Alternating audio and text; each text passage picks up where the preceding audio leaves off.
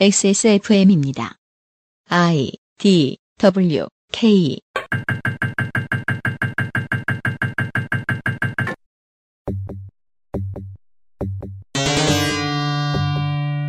그것은 알기 싫다 특별 기획 17 국정감사 기록실. 보건복지위원회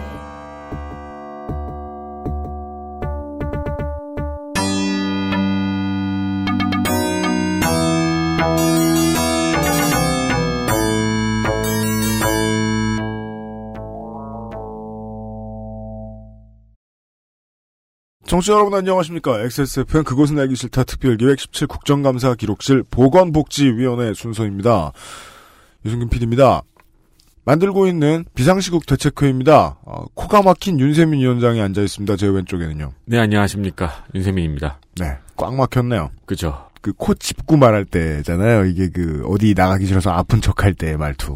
예. 그죠. 홍성갑 덕질 간사입니다. 홍성갑입니다. 네. 보건복지위원회 오버뷰입니다. 오버뷰 국정감사 및 조사에 관한 법률 제7조 1호에서 4호에 따른 보건복지위원회의 큰 감사 대상은 보건복지부와 식품의약품안전처 질병관리본부입니다.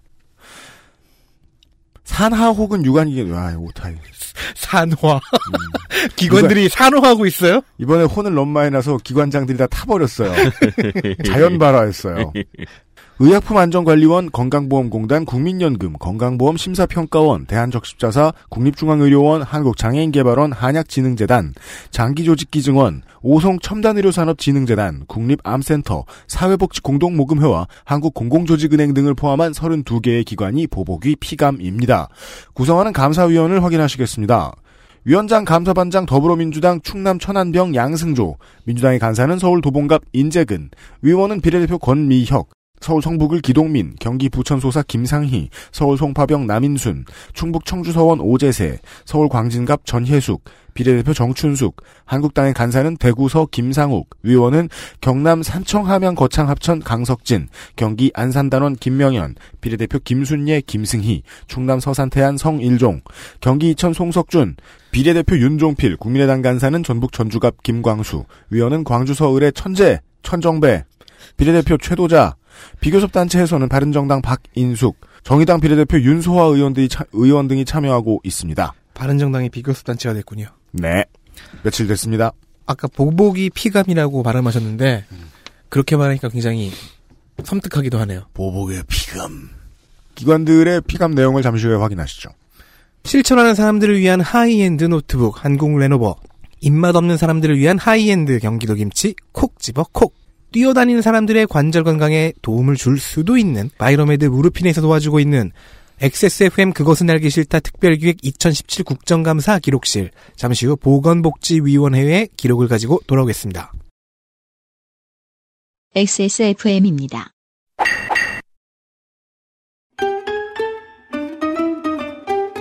야, 지금 레노버 엄청 할인하더라? 어? 레노버? 그게 뭐야? 먹는 거야? 야, 노트북 판매율 세계 1위 브랜드야. 싱크패드가 레노버 제품이잖아. 아, 세계 1위? 야, 잘 됐다. 나 노트북 사야 되는데. 근데 어디서 사야 돼? 레노버 최대 40만원 할인 혜택을 XS몰에서 확인하세요. Lenovo for those who do. 콕 집어 콕 깔끔한 맛의 경기도 김치를 만들기 어려울 땐 콕 집어 콕 오차 없이 지켜지는 절임 과정 양념 배합 저온 발효 숙성 정부가 보증한 전통 식품 인증 업체예요 그러니까 김치가 생각날 땐 콕 집어 콕 돌아왔습니다. 이슈 10가지를 확인하시겠습니다.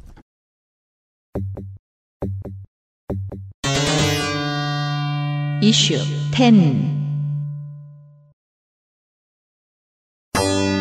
아동학대 피해자를 회피하는 나라 민주당 인재근 남인순 13일 보건복지부 아동학대 피해 가족이 국정감사장에 참석했습니다. 한 어머니는 100일도 안 된 아이가 친부로부터 폭행을 당해서 내번, 내병변 장애 1급 판정을 받았다고 증언했습니다.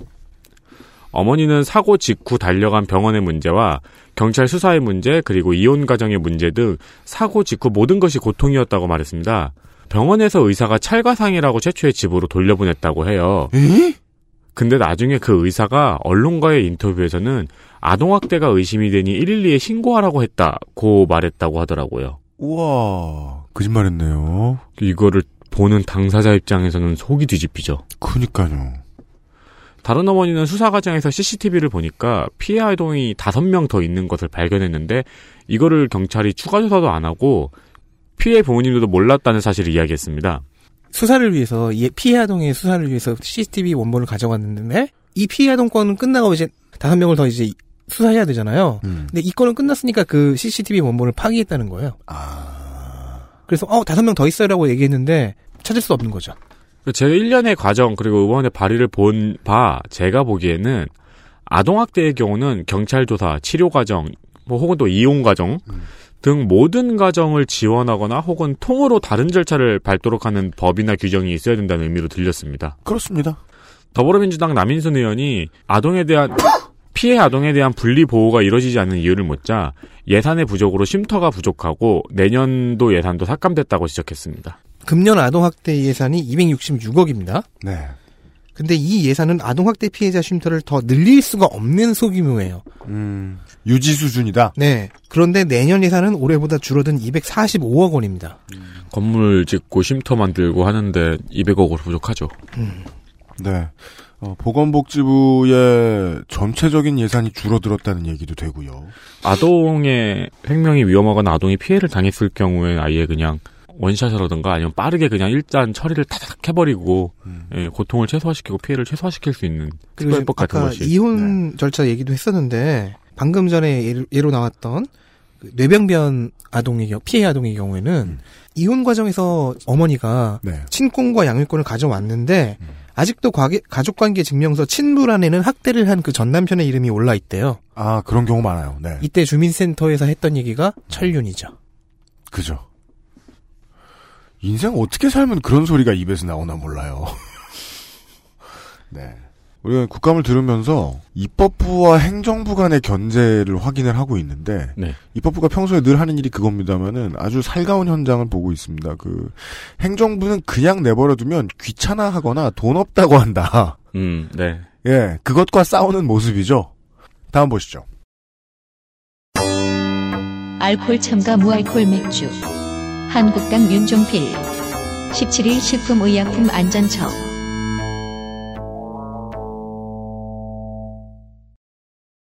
편의점 음. 가고 마트 가서 보면서 단 한 번도 생각해 본 적 없던 문제예요. 단 한 번도 마시겠다고 생각해 본 적도 없죠. 그렇죠.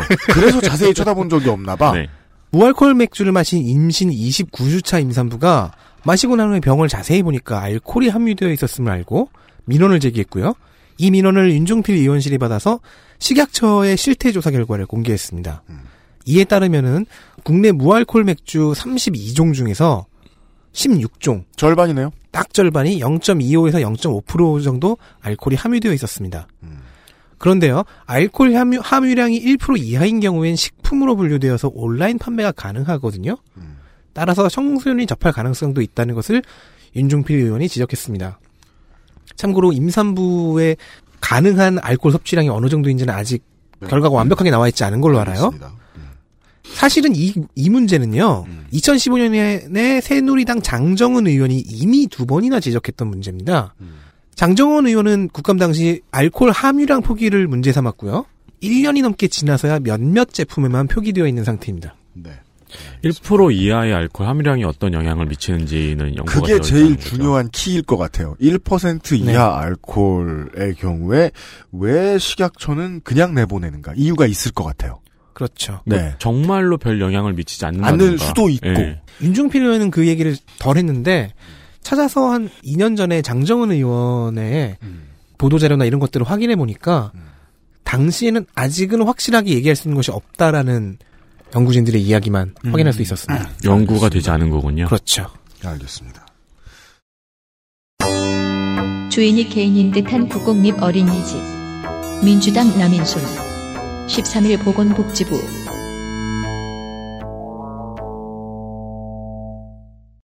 더불어민주당 남인순 의원실에서는 국공립 어린이집이 사실상 사유화됐다고 밝혔습니다. 원장 교체 없이 같은 원장이 10년 이상 재임하고 있는 국공립 어린이집이 260곳에 달했고요. 그러니까 정확히는 사유지에다가 국공립 간판을 건 수준이 그렇죠. 된 거죠. 네. 국공립 어린이집의 99%가 재위탁을 받은 것으로 나타났다는 것이 그 근거입니다. 네. 99%. 네. 전국 국공립 어린이집 중에서 정부와 지자체가 운영하고 있는 곳은 84곳, 2.8% 뿐이고요. 55.7%는 개인이 운영하고 있고 나머지는 종교단체나 학교 등 법인이 운영하고 있습니다. 개인이나 법인이 운영하고 있는 국공립 가운데 위탁 기간이 10년 이상인 곳은 34.2%고요. 이 중에선 부산에 임금 6천만 원을 체불한 원장도 있습니다. 아, 한 곳에서 네. 예. 임금 체불 진짜 화끈하기더래요. 찾아보니까 81년부터 지금까지 원장이 같은 곳도 두 곳이 있다고 하네요. 저 제 나이보다 오래 재직했네요. 36년째. 맞습니다. 그 바꾸기도 미안한데요. 그쯤 되면 거기 뼈를 묻으시라. 아주 순진한 소리를 거기다 갖다 대고 할 수가 없는 거예요. 아주 원론적인 얘기 있잖아요. 보건복지 분야, 교육 분야, 지자체 교육청이냐 한 군데만 해라. 네. 절대 못 그럽니다. 돈을 서로 갈라내고 있고, 그렇죠. 예 한쪽이 덤탱이였으면 큰일 나, 난다고 생각하고 재원 마련을 하는 것이 병묘 보육을 이제 국정 운영의 큰 축, 큰 축 중에 하나로 잡고 여기서부터 비용을 잡고 시작하는 그런 비용이 있고 남는 비용을 따로 추경하는 듯한 느낌으로 비용을 편성하는 경우가 있는데 언제나 영유아 보육은 후자였다는 거죠. 음. 예, 이 철학이 바뀌지 않는 이상 영원히 나올 얘기. 계속해서 여기 있는 그 유치원 원장들 원래 그 동네 유치원 원장은요 유치원을 재산 증식의 도구로 보는 겁니다. 네. 미용실처럼 저기 동네 사람들과의 친교 반, 용돈벌이 반 이렇게 해서 하는 게 아니에요. 유치원은 투자예요, 투자. 그냥 땅 놓는 것보다 돈이 많이 나온다고 음. 그렇게 하지 않는 이상 유치원이나 어린이집 하려고 하는 사람이 없다. 그럼 국공립 갖다 붙여줘 여기다가. 그렇죠. 그리고. 왜냐면은 평가 인증도 엄청 빡세고요. 네. 그러니까 서울시에서는 지금 공동주택 단지 내 어린이집을 국공립으로 전환해 주는 거를 지원하고 있더라고요. 그러니까 위에 사례 위에서 지적하고 있는 문제랑 비슷한 거예요. 개인 어린이집이 국공립화되고 있는 거. 네. 국민들은 사실 부모님들은 이걸 더 원하겠죠. 국공립을 갑자기 막 지을 수도 없고 그렇다고 지금 국공립 어린이집을 그냥 사립으로 바꾸자니 비싸지겠죠. 네. 그러니까 어디는 월급 안 주고 있는데 어디는 쪼들리고 그 신경을 많이 써야 되는 부분이긴 합니다. 얼마나 돈을 화끈하게 쓸 생각이 정부가 있는지가 제일 중요할 것 같습니다. 다음 보시죠. 삼성물산 제일모직 합병의 단죄. 민주당 정춘숙. 19일 국민연금공단.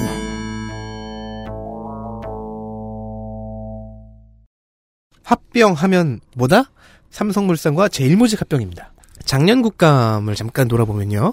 당시 문영표 국민연금공단 이사장이 이 합병 과정에 국민연금은 개입하지 않았다고 증언을 했었습니다. 그럼 무슨 다른 무슨 뭐 폭행이나 도박을 했는지 지금 어, 실형을 살고 있어요. 그러니까 작년 뭐 나쁜 짓을 한 거예요. 작, 작년 청문회를 생각해 보면은 합병 말 외압 말고 다른 걸 한 거야. 예. 작년 청문회를 생각해 보면은 작년 국감은 진짜 아무것도 못 밝힌 것 같은 느낌. 작년 국감 방송을 할 수가 없었어요. 다 이런 얘기야. 예. 그리고 정춘숙 의원은 이번에 합병 과정에서 불법 지시를 받고 시너지 효과가 2조 원이라는 보고서를 제출한 국민연금공단 직원이 있다. 있다. 이 조작된 보고서 때문에 결국 국민연금이 손실을 봤는데 최근엔 실장으로 승진을 했다고 한다. 그렇습니다. 이 직원에게 지시한 사람은 어떤 익명의 팀장인데 이 팀장에게 지시한 사람은 문형표다. 음. 이거는 확 증명된 겁니다. 왜냐면 문영표 씨가 받은 재판 1심 판결문에 명시돼 있거든요. 네. 그럼 대체 그 팀장은 왜 승진을 했는 왜 승진을 했을까요? 문영표는 실형인데. 윗사람이 나갔으니까? 아, 티오가 나서. 잡혀가기 전에 실승진 시켜주고 나는 간다. 이렇게 짝짝짝짝짝 한 자리씩 채워서 올라간 거 아닐까요? 어, 천사죠. 와. 밑에는 승진 시켜주고, 자기가 실형 다 때려 맞고. 어, 그러면요. 국민연금이 본 손해는 얼마일까요? 역시 정춘숙 의원실이 국민연금공단이 제출한 자료를 통해 계산을 하니까요. 특검이 애초에 계산했던 1388억 원보다 좀 더 많은 2356억 원이었고요. 네. 조금 더 최신화된 자료이기도 합니다, 네. 이게. 이 금액을 1인당 월 평균 수급액으로 계산하니까 그 현재의 1인당 월 평균 수급액으로 계산을 하니까 64만 9천 명에게 연금 지급이 가능한 액수입니다. 아까 그 조작된 보고서에서는 플러스 2조 원이었죠? 지금 나온 것은 마이너스 2,356억입니다. 국민연금은 진짜 갈수록 단위가 차, 차원이 다르네요. 2조는 좀 뻥튀기 한 건데 음. 그렇다고 쳐도 2,356억은 너무 크잖아. 이거 다 우리 돈인데. 여기는 좀 있으면 막 몇- 몇백조 이렇게 나올 것 같아요, 뉴스에. 아, 뭐, 지구상 제일 큰 돈덩어리 중에 하나입니다. 그러니까요. 예, 한국의 국민연금공단이 이제 투자에 굴린 돈은요. 투자 손실이라는 것은 법으로 되돌릴 수 없는 거잖아요. 그리고 2차원적인 연속선상 어딘가에 머무르게 됩니다. 한번 들이부은 것은. 이 투자 손실은 지금 뭐 특검이 계산한 돈, 정춘숙 의원실이 계산한 돈, 이걸 앞으로 뛰어넘을 거라는 확신이 듭니다. 네. 수 있죠. 점점 더 늘어날 겁니다. 네. 엿다 대고서 투자라는 건 장기적인 개념이라서 지금 손실을 가지고는 말할 수 없다. 이런 소리를 하면 안 돼. 나중에 나, 나중에 손실을 갖고 말을 하자. 그러면 더더욱이 제 주장이 맞는 거예요. 문영표는 이 죄목으로 살고 있는 게 아니야 지금. 마약을 한 거지. 뭔가 다른 잘못을 했다는 거야. 아니 그저 투자 손실일 뿐인데 왜 들어가? 아니거든요. 자. 토르 브라우저와 국민연금 국민의 이당 최도자 19일 국민연금공단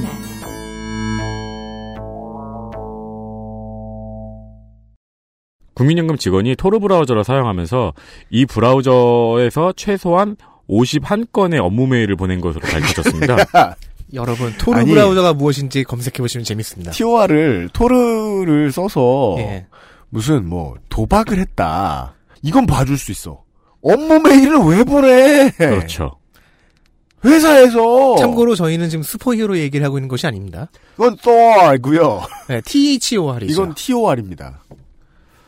이 과정에서 4,307명의 개인정보가 외부로 유출됐습니다. 그렇습니다. 어이쿠. 이거는 국민연금 내부의 정보보안부에서 발견이 됐는데요. 이미 토르 브라우저를 사용한 지 20개월이 지난 후였습니다.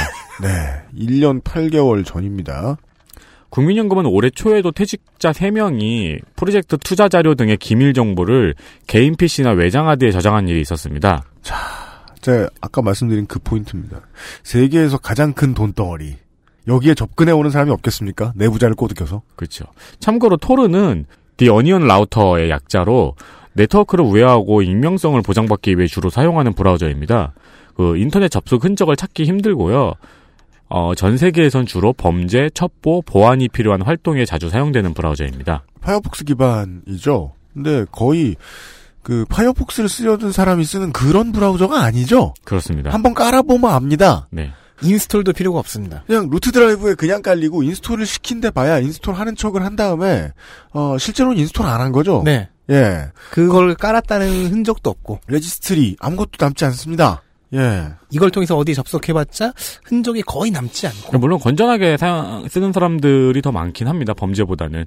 근데 그 해당 직원이 이걸 20개월 동안 썼는데 그 기록을 완벽히 찾아낼 수가 없다는 겁니다. 그러기 위한 토르 브라우저니까요. 그리고 제가 알기로 토르 브라우저가 다른 브라우저에 비해서 현저히 느려요. 오지게 느립니다. 야, 굉장히 느려요. 제가 가끔 써봐서 알거든요. 그렇죠. 그러니까 이 얘기는 단 한 가지.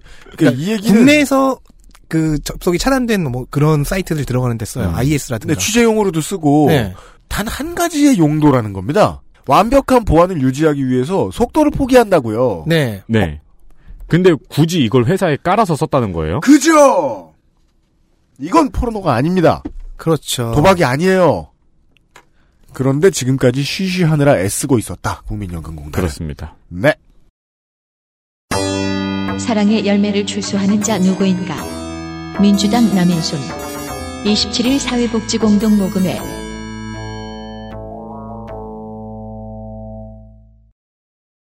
사랑의 열매는 민간 모금 기관이죠. 하지만 사회복지 공동 모금회가 설립한 기금이기도 해서 국정감사의 사정권에 들어와 있습니다. 네. 간접적이지만 공동 모금회는 뭐냐? 국회에 의해서 민간으로 독립한 기구입니다. 그래서 자율성이 보장되지만 3년에 한 번 복지부 감사를 받지요.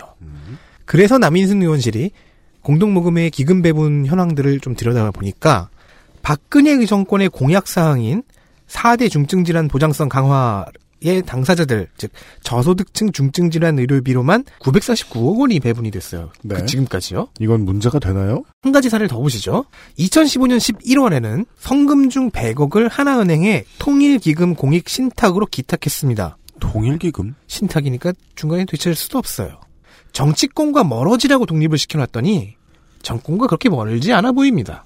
정권의 공약 따라, 정권의 관심 따라, 통일 대박이 나오자 통일기금 공익신탁으로 4대 중증질환 보장성 강화를 내세우자 이제 저소득층 노인들에게로 그리고 이렇게 정권과 멀지 않아 보인다는 지적은 사실 최신 최근에 나온 게 아닙니다. 2010년도 천안함 모금 때도 나왔던 이야기입니다. 그리고 4대 중증질환 이야기는 2013년부터 쭉 있었던 이야기입니다. 그걸 남인순 의원이 끌어올리게 한 것이죠. 이름하여 정권의 쌈짓돈 의혹입니다. 당시 이동건 공동모금 회장과 일부 이사들이 내부 비판을 잠재우고 밀어붙인 사안들이 이 천안함 모금, 통일기금 공익신탁, 4대 중증질환 기금 배분 이런 사안들입니다. 진짜 안 건드린 데가 없네요. 사랑의 열매는 그 내부에서 의결을 통해서 어, 어디에 돈이 나갈지 정할 수 있고요. 평상시에 상시 지원하는 곳들이 있고요. 어디를 어떻게 지원하느냐는 그 사회복지 공동모금회와 함께 결정을 하는 문제지 위에서 떨어지는 건 아닌 걸로 알고 있습니다. 원칙상. 네. 하지만 이미 이동건 그 공, 공동모금 회장과 일부 이사들은 박근혜 정부 때 그렇죠. 기록만 보고 있으면 원칙과 무관하게 천억대는 나갔어요. 그리고 이게 꽤나 질이 안 좋은 게 말이죠. 보인 나온 이 말 나온 이것들 아니 누가 착복한 건 아니지 않느냐라고 반문할 수 있는데요. 그건 나중 문제고요. 세금으로 할 일이에요. 그쵸. 예. 네. 천안함 같은 경우엔 그렇죠. 예. 바로 그 비판이 나왔었죠. 모금에 돈을 내는 사람 입장을 생각해야죠. 이거 세금 쓰일 곳에 쓰인다. 그러니까 모금에 돈 낸 사람이 세금 안 낸 사람이 아니잖아요. 국가에 기부한 셈이 되는 거예요. 그 플라스틱 열매를 사서요. 예전에 저도 저 저도 비위 사실과 관련된 게 하나 있어요. 제 인생에서. 훔치셨어요? 아니요. 사랑의 열매 일하던 친구가 있었거든요. 네. 그 배지 한 10개 줬어요. 공짜로. 그래가지고 10개를 옷한 번에 다 달고 다녔어요. swag 하면서. 아 그것은 북한 훈, 어, 장성들 훈장이잖아요. 진짜 swag하려면 뉴에라에 걸어야 돼. 열매를 10개 주렁주렁. 이렇게. 일렬로 그래서 이렇게 딸랑딸랑 근데 줄만 볼 때마다? 균 찔려가지고 음. 나중에 사랑의 열매 한 몇만 원 넣고 그랬는데요. 배지 안 받고. 그, 아무튼 이거는 좋은 뜻에서 사용됐다라고 겉으로 포장할 수 있지만 실제로는 기금을 이용해서 모금을 이용해서 세금을 아끼려고 했던 짓입니다. 네. 롯데호텔의 보바스 병원 인수. 민주당 정춘숙, 김상희, 정의당 윤소랑. 12일 보건복지부. 지난해 10월에 재활요양병원인 보바스 병원이 재정상의 어려움으로 회생 절차에 들어갔습니다. 그러자 롯데호텔이 600억의 무상 출연과 2,300억 원을 대여함으로써 사실상 병원 운영권을 갖게 됐습니다. 자, 어려운 얘기들인 것 같은데요. 병원 운영권과 대기업이라는 게 키워드입니다. 그렇습니다. 원래대로 하면은 아, 한국은 지금까지도 법상 대기업이 병원을 사 먹을 수 없어요. 그렇죠. 그래서 사실상 병원 운영권입니다. 그래서 이사회 운영권 같은 것을 삽니다. 네. 그게 그거 아닌가 싶죠. 달라 다른가 봐요. 예. 근데 다, 다른가 봐요. 보건복지부와 성남시, 시민단체 등에서 의료법의 영리법인이 의료기관을 인수할 의료기관을 인수할 근거가 없기 때문에 호텔 롯데의 자금 출연이 법 위반이라고 계속해서 지적을 했어요. 근데 법원은 호텔 롯데가 재단 이사진을 추천할 권한을 얻어도 운영 주체는 재단이므로 의료법에 어긋나지 않는다고 아, 판단했습니다. 이거 자, 누가 문상- 이거 가- 이사회 추천권을 갖고 있으면 이사회를 조정할 수 있는 권한인 거죠. 그래서 문장을 이렇게 다시 조정해야죠. 호텔 롯데가 재단 이사진을 추천할 권한을 얻으면 운영 주체인 재단은 허수아비입니다. 네. 더불어민주당 김상희 의원실은 보바스의 병원 회상, 회생 절차가 진행되기 전부터 호텔 롯데가 등기부등본에 의료 및 노인복지 사업을 추가했다고 밝혔어요. 이런 거 부지런하게 하면 등기부 등본 확인하면 티 다 납니다. 사업자 등록이랑. 어 무슨 사업 하려고 했네. 몇 개월 전에 딱 써요. 네. 예, 저희가 지금 그 의류 판매업을 써놨어요. 그리고 호텔 롯데가 의료법인을 갖기 위해서 기획한 것이라고 주장했습니다. 네. 정의당 윤소아 의원은 이것이 의료법 위반이라며 대기업이 우회로를 통해서 의료 사업에 진출할 수 있는 사례를 만들어준 것이라고 지적했습니다. 이게 사실 중요한 지적이죠. 맞습니다. 네.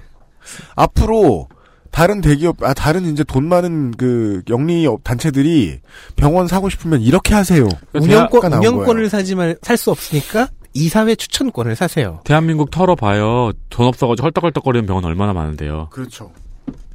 그리고 정친숙 의원은 보건복지부의 방관 속에서 이 사태가 벌어졌다고 시작했습니다. 호텔 롯데의 김정한 대표는 영리 목적보다는 사회 공헌의 일환이라고 어, 인수합변이란 용어는 부적절하다고. 지금 계속해서 그 의료 관련 광고로 운영되는 저웹 언론사들이나 이런 데에 그 보도자료 쓴 기사들 보십시오. 대기업들이 사회 공헌을 위해서 병원에 투자 이런 기사들 보도자료들 엄청 많이 쏟아집니다. 네. 사회 공헌 웃기고 앉았네. 참고로 보바스 병원의 현재 자산 가치는 1,100억 원이고요. 병상 가동률은 전국 요양병원 평균인 84.4%보다 훨씬 높은 93%입니다. 인기 있는 요양병원입니다. 네. 그래서 법적 하자가 없다고 답변했습니다. 아니 왜 질문을 안 들어? 질문이 그거였잖아. 법적 하자가 없지만 우회한 거 아니냐. 그 법적 하자가 없다. 예. 그왜 보면 그 이렇게 질문 내용을 네. 그대로 읽는 것으로 다시 답변을 하는 아주 나쁜 놈들이 있어요. 광고를 듣고 와서 나머지 이슈를 확인하시죠. XSFM입니다. 무르피는 관절 및 연골 건강에 도움을 줄 수 있는 건강기능 식품입니다. 관절의 불편함 개선, 관절 구성 성분 제공, MSM과 속단 등 복합 추출물이 함유되어 있으며 당신의 관절 건강에 도움을 줄 수 있습니다. MSM의 인체 적용 시험 결과 12주 섭취 후 관절의 통증, 뻣뻣함, 운동 기능이 뚜렷하게 개선됨을 확인하였습니다. 평소 관절이 불편한 부모님이나 운동을 많이 하는 분들 또는 무릎을 많이 사용하는 모든 분들께 권합니다. 엑세스몰에서 만나요. 우리는 저그인 것 같아요. 왜요? 점막이 모든 걸 지배하고 있잖아요.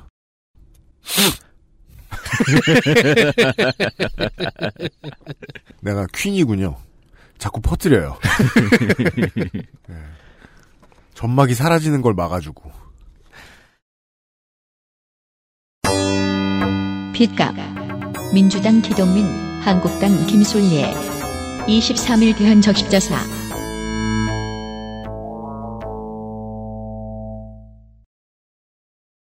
적십자가 혈장, 확보한 혈장을 판매, 판매하거든요. 아, 그래야죠. 네. 음. 그런데 원가 이하의 헐값으로 판매했음을 기동민 의원실에서 발견했습니다. 왜죠? 이게 시즌마다 한 번씩 나오는 뉴스죠. 네. 그런데 아직도 고쳐지지 않았대요. 녹십자와 SK 플라즈마가 주로 사가는데요. 표준 원가 대비 71%의 가격이었고요. 29%나 할인해줘요?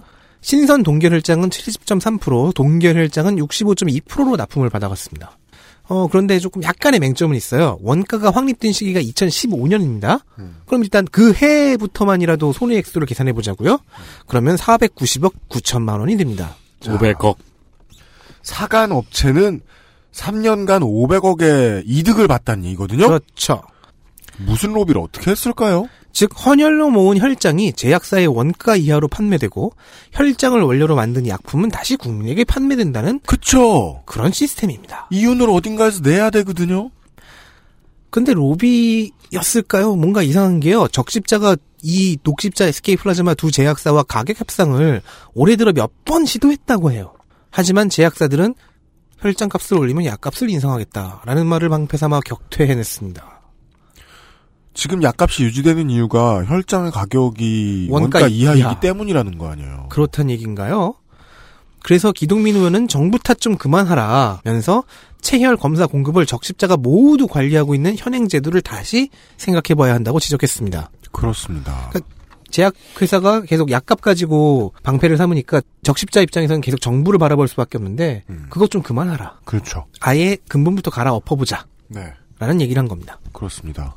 이 주요 원자재라고 얘기해 봅시다. 좀 비인간적인 어휘인 것 같지만. 네. 주요 원자재를 생산할 때 그 국가가 주관을 해야 되는 것들이 있는데 그 중에 대표적인 것 중에 하나 혈장입니다. 그렇죠. 이거는 어, 돈으로 거래하는 게 불가능하니까요. 네.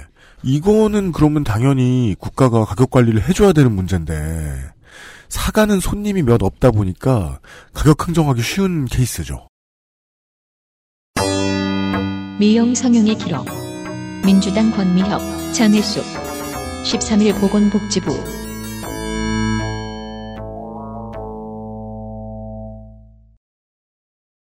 병원을 비롯한 의료기관은 진료비를 보험공단에 청구하면서 진료 행위에 대한 검토를 받습니다. 네. 웬만한 진료는 전부 다 의료보험이 되거나 의료보험이 안 되는 진료도 의료보험이 되는 진료하고 섞여 있잖아요. 그렇죠. 그러면서 이제 그걸 청구하면서 이 병원에서 이런 의료 행위를 했구나 이걸 모니터링을 받는 거예요. 심평원이 그것을 심사하고 평가합니다. 네. 그 물론 그 심사 평가가 잘못됐다는 얘기는 잘못 집행되고 있다는 얘기는 좀 유명하긴 하죠. 그리고 심평원이 일을 너무 하면 안 되니까 업무 관리 차원에서 아예 들여다보지 않는 포인트들도 있습니다. 네. 이게 적절한 진료였는지 들여다보는 거고 그리고 기록이 남잖아요. 네. 그런데 의료보험이 안 되는 진료 행위에 대해서는 그런 감시가 없습니다. 의료보험이 되는 것이 있고 안 되는 것이 혼재되어 있을 때는 심평원이 들여다 봐야 되는데 네. 이건 어차피 비보험이야. 하나부터 열까지 의료보험이 안 되는 행위. 그런 건 우리가 쳐다도 안 봐. 거기까지는 뭐 업무 효율상 맞을 수도 있는데 그런데 더불어민주당 권미혁 의원실에서 지적한 내용입니다. 최근 3년간 건강보험 급여 진료를 단 한 건도 하지 않은 기간이 1,200곳입니다. 그, 그, 그, 이 기관이 대한체육회는 아닐 거 아닙니까? 강원랜드라든가. 방위사업청은 아닐 거 아니에요. 그렇죠. 저희 XSFM도 그, 그, 그 저희도 급여 진료를 단 한 건도 하지 예, 않았으니까요. 기록을 내지 않았습니다. 대부분이 미용 성형 의료기관입니다. 의료기관입니다. 또 10년간 건강보험 급여 진료를 한 건도 안 한 의료기관은 594곳입니다. 네. 여기에는 김영재 의원도 포함되어 있습니다. 그렇죠. 어, 반가워. 그렇죠. 자, 여기서 문제가 등장합니다.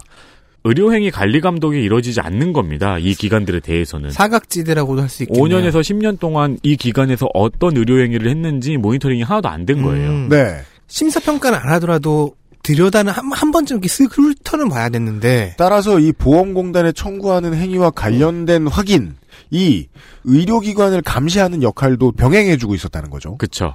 권미혁 의원은 미용 성형도 약물을 주입하고 수술을 하는 등의 위험이 있는 의료행위라면서 비급여 영역의 관리 감독을 주문했습니다. 보건복지부의 박능호 장관은 조사하겠다고 답변했습니다. 한편 이를 두고 전혜숙 의원은 프로포폴 등의 주사제와 약물만 잡아도 대강 흐름이 나온다고 이야기를 했습니다. 그럼요. 이거 어디로 조- 들어갔습니까? 좋은 조언입니다. 그쵸. 일단 그것만 잡아봐라. 그럼 보일 거다. 음. 생각해보니까 그러네요. 그 김영재 원장이 한 진료가 기록이 없으니까 그 야단이 난 거잖아요. 그렇습니다. 근데 생각해보면 진짜 이상해요. 의료 행위를 했는데 기록이 없다니. 아예 이렇게 저 기록이 안 남는 의료기관이라는 사실을 결국 단골이 되면 알 수 있거든요. 음. 그러면 이 사람들은 뭔가 법 바깥의 치료 행위 같은 거를 피치료 행위 같은 걸 받고 싶을 거예요. 그렇죠. 그걸 인지하고 있는 병원장들은 그런 걸 찾는 고객들을 끌어내거나 그런 걸 찾는 고객들의 수요를 늘려나가겠죠. 그렇죠. 그 유혹에 이제 넘어가는 고객들 중에 대통령이 있었다는 얘기입니다. 예, 그 얘기입니다. 심평원 데이터 매매. 민주당 정춘숙. 24일 건강보험 심사평가원.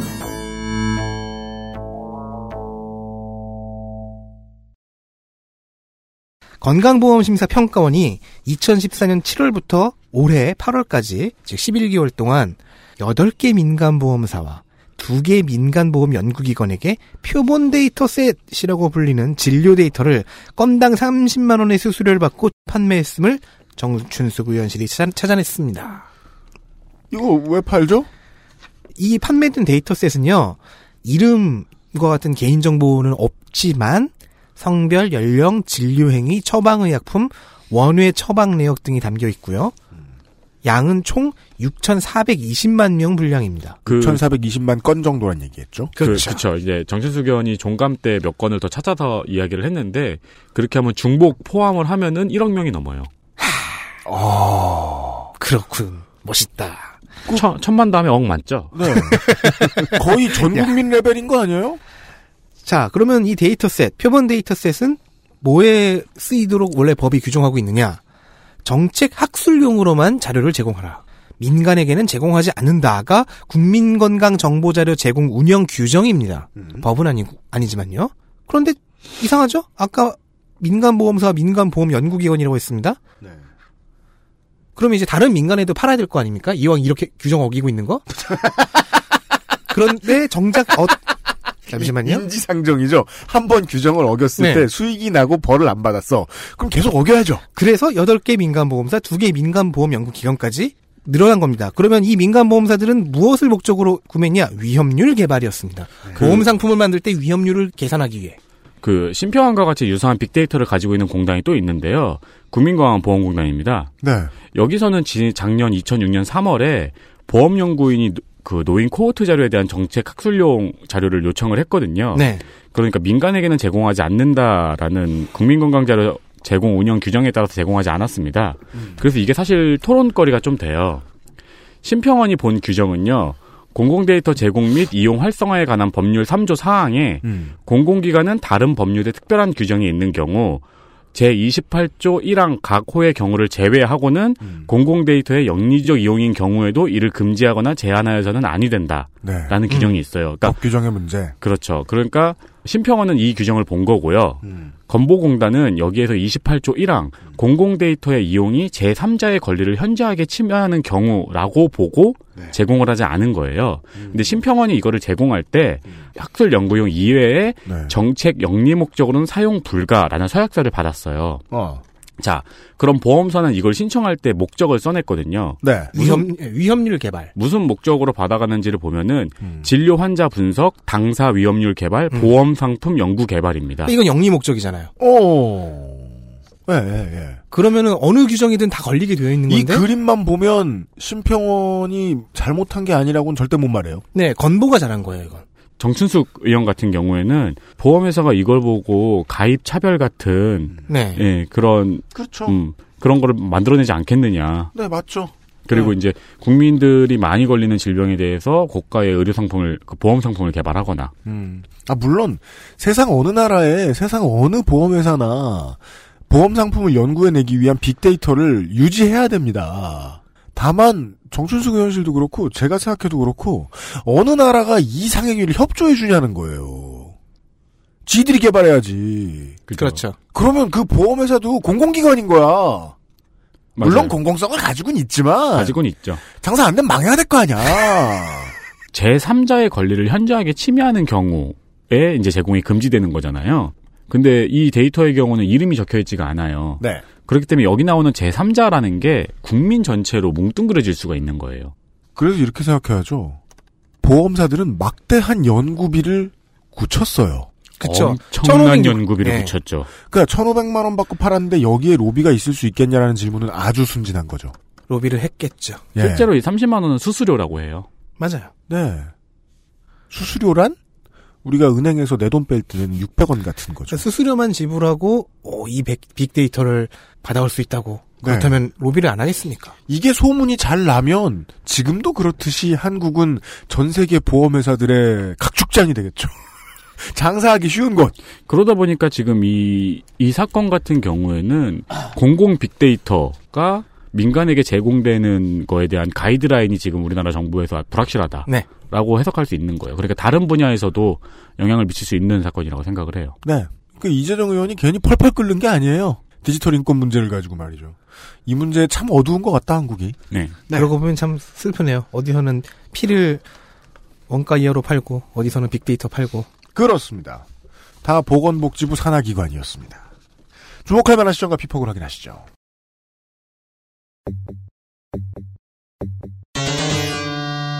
주목할 만한 시전과 피폭. 죽은 척. 한국당 김상훈. 13일 보건복지부. 네 죽은 척한 어떤 의원이 있었습니다. 네. 무슨 말인지 어, 차근차근 따라가 보겠습니다. 국감장에 곰이 나타났어요? 한국당 김상훈 의원은 적폐청산에 대해서 적폐 쥐어 짜내기라고 평가하며 참고로 이 김상훈 의원은 질의에도 그렇고 의사 발언에서도 그렇고 라이- 괜찮은 워딩을 많이 만들어내는 라인 마스터입니다. 네. 분노와 울분으로는 나라를 다스릴 수 없다라는 멋진 워딩을 뽑아냈습니다. 트럼프를 싫어하는 사람이군요. 그 말을 분노와 울분에 가득 차게 했군요. 어쨌든 여기서 끝내면 멋진 연설이에요. 네. 하지만 이후 발언을 더 이어가면서 어, 조금씩 3,000% 빠졌습니다. 뭐 여전히 워딩들은 멋지긴 하지만요. 과거로 회귀하고 있다고 일갈하더니 급기야는 권력을 잃은 송장에 산탄총을 쏘아대는 정치 과제는 성공할 수 없다. 어서 그런 고어물만 본 거야. 비유가 왜 그래? 비유죠. 자 그러면 권력을 잃은 송장은 본인들 혹은 박근혜 전 대통령이겠죠. 그죠. 즉 우리는 이미 죽은 상태라고 죽은 척을 한 것이거나 아니면 박근혜 피고인에서 피를 빼고 고인으로 만들어버린 것이거나 그렇습니다. 둘 중 하나입니다. 나 죽었어라고 송장이 얘기하고 있는 거죠. 네. 혹은 쟤 죽었어. 네. 우리 예전 보스. 네. 살아있는 시체들의 국감. 아 그런데 김상훈 의원은 여기서 볼 수 있듯이 wording을 굉장히 잘 쓰는 사람이더라고요. 네. 예. 어 이분의 질의를 보면은 되게 재미 재미는 있습니다. 아, 네. rhyme 어, 나오는 재미. 어떻게 보면 이거야말로 Last of Us네요. 우리의 마지막. 굳이 shotgun을. 네. 예. 어 이분 그러면 Last of Us를 하고 계시 해보셨나? Two를 기다리고 계시겠네요, 저처럼. 그 드리겠습니다. 민주당 정춘숙 17일 식품의약품 안전처 17일 질의에 앞서 의사진행 발언 시간에 정춘숙 의원이 어떤 폭로를 했습니다. 네. 식약처에 자료 요청을 했는데 제공을 계속 미뤘어요. 뭐 이건 피감기관이 자주 쓰는 skill이죠. 네. 그리고 실제 시간이 부족한데도 막 던지기도 하고, 의원실에서. 네. 그래서 일단 국감 자료부터 먼저 발표하니까 그러면 식약처에 대해서 무얼 질문할지가 쭉 나오잖아요. 네. 그러자 어떤 식약처 관계자가 의원실로 찾아와서 음. 질의를 하지 말아달라고 부탁을 했다는 겁니다. 아주 묘한 케이스입니다. 자, 자료를 달라고 전화를 했더니 관계자가 와서 자료를 다른 걸 주면 안 되겠냐거나 자료를 그걸 안 받으시면 안 되겠냐거나 뭐 이렇게까지는 쇼부 쳐볼 수 있는데 아니 아예 안 주는 데도 많고요. 예, 질문을 안 하면 안 되냐? 당연히 국회법의 국회법 위- 위반이죠. 이에 윤형조 식약처 식품안전정책국장이 드, 드리겠습니다를 시전했습니다. 음. 이로써 우리는 그 식약처 관계자가 식품안전정책국의 일원이라는 걸 알 수 있고요. 네.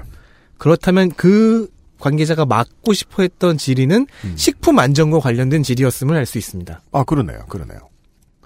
네. 내가 이제 막 스타를 하고 있는데 딱 보니까 프로토스가 리버를 준비하고 있는 거야. 네. 그러니까 리버를 방어할 생각을 안 하고 SCV 한 대를 보내가지고 그 프로토스 진영에 가서 리버 안 가면 안 되겠냐고.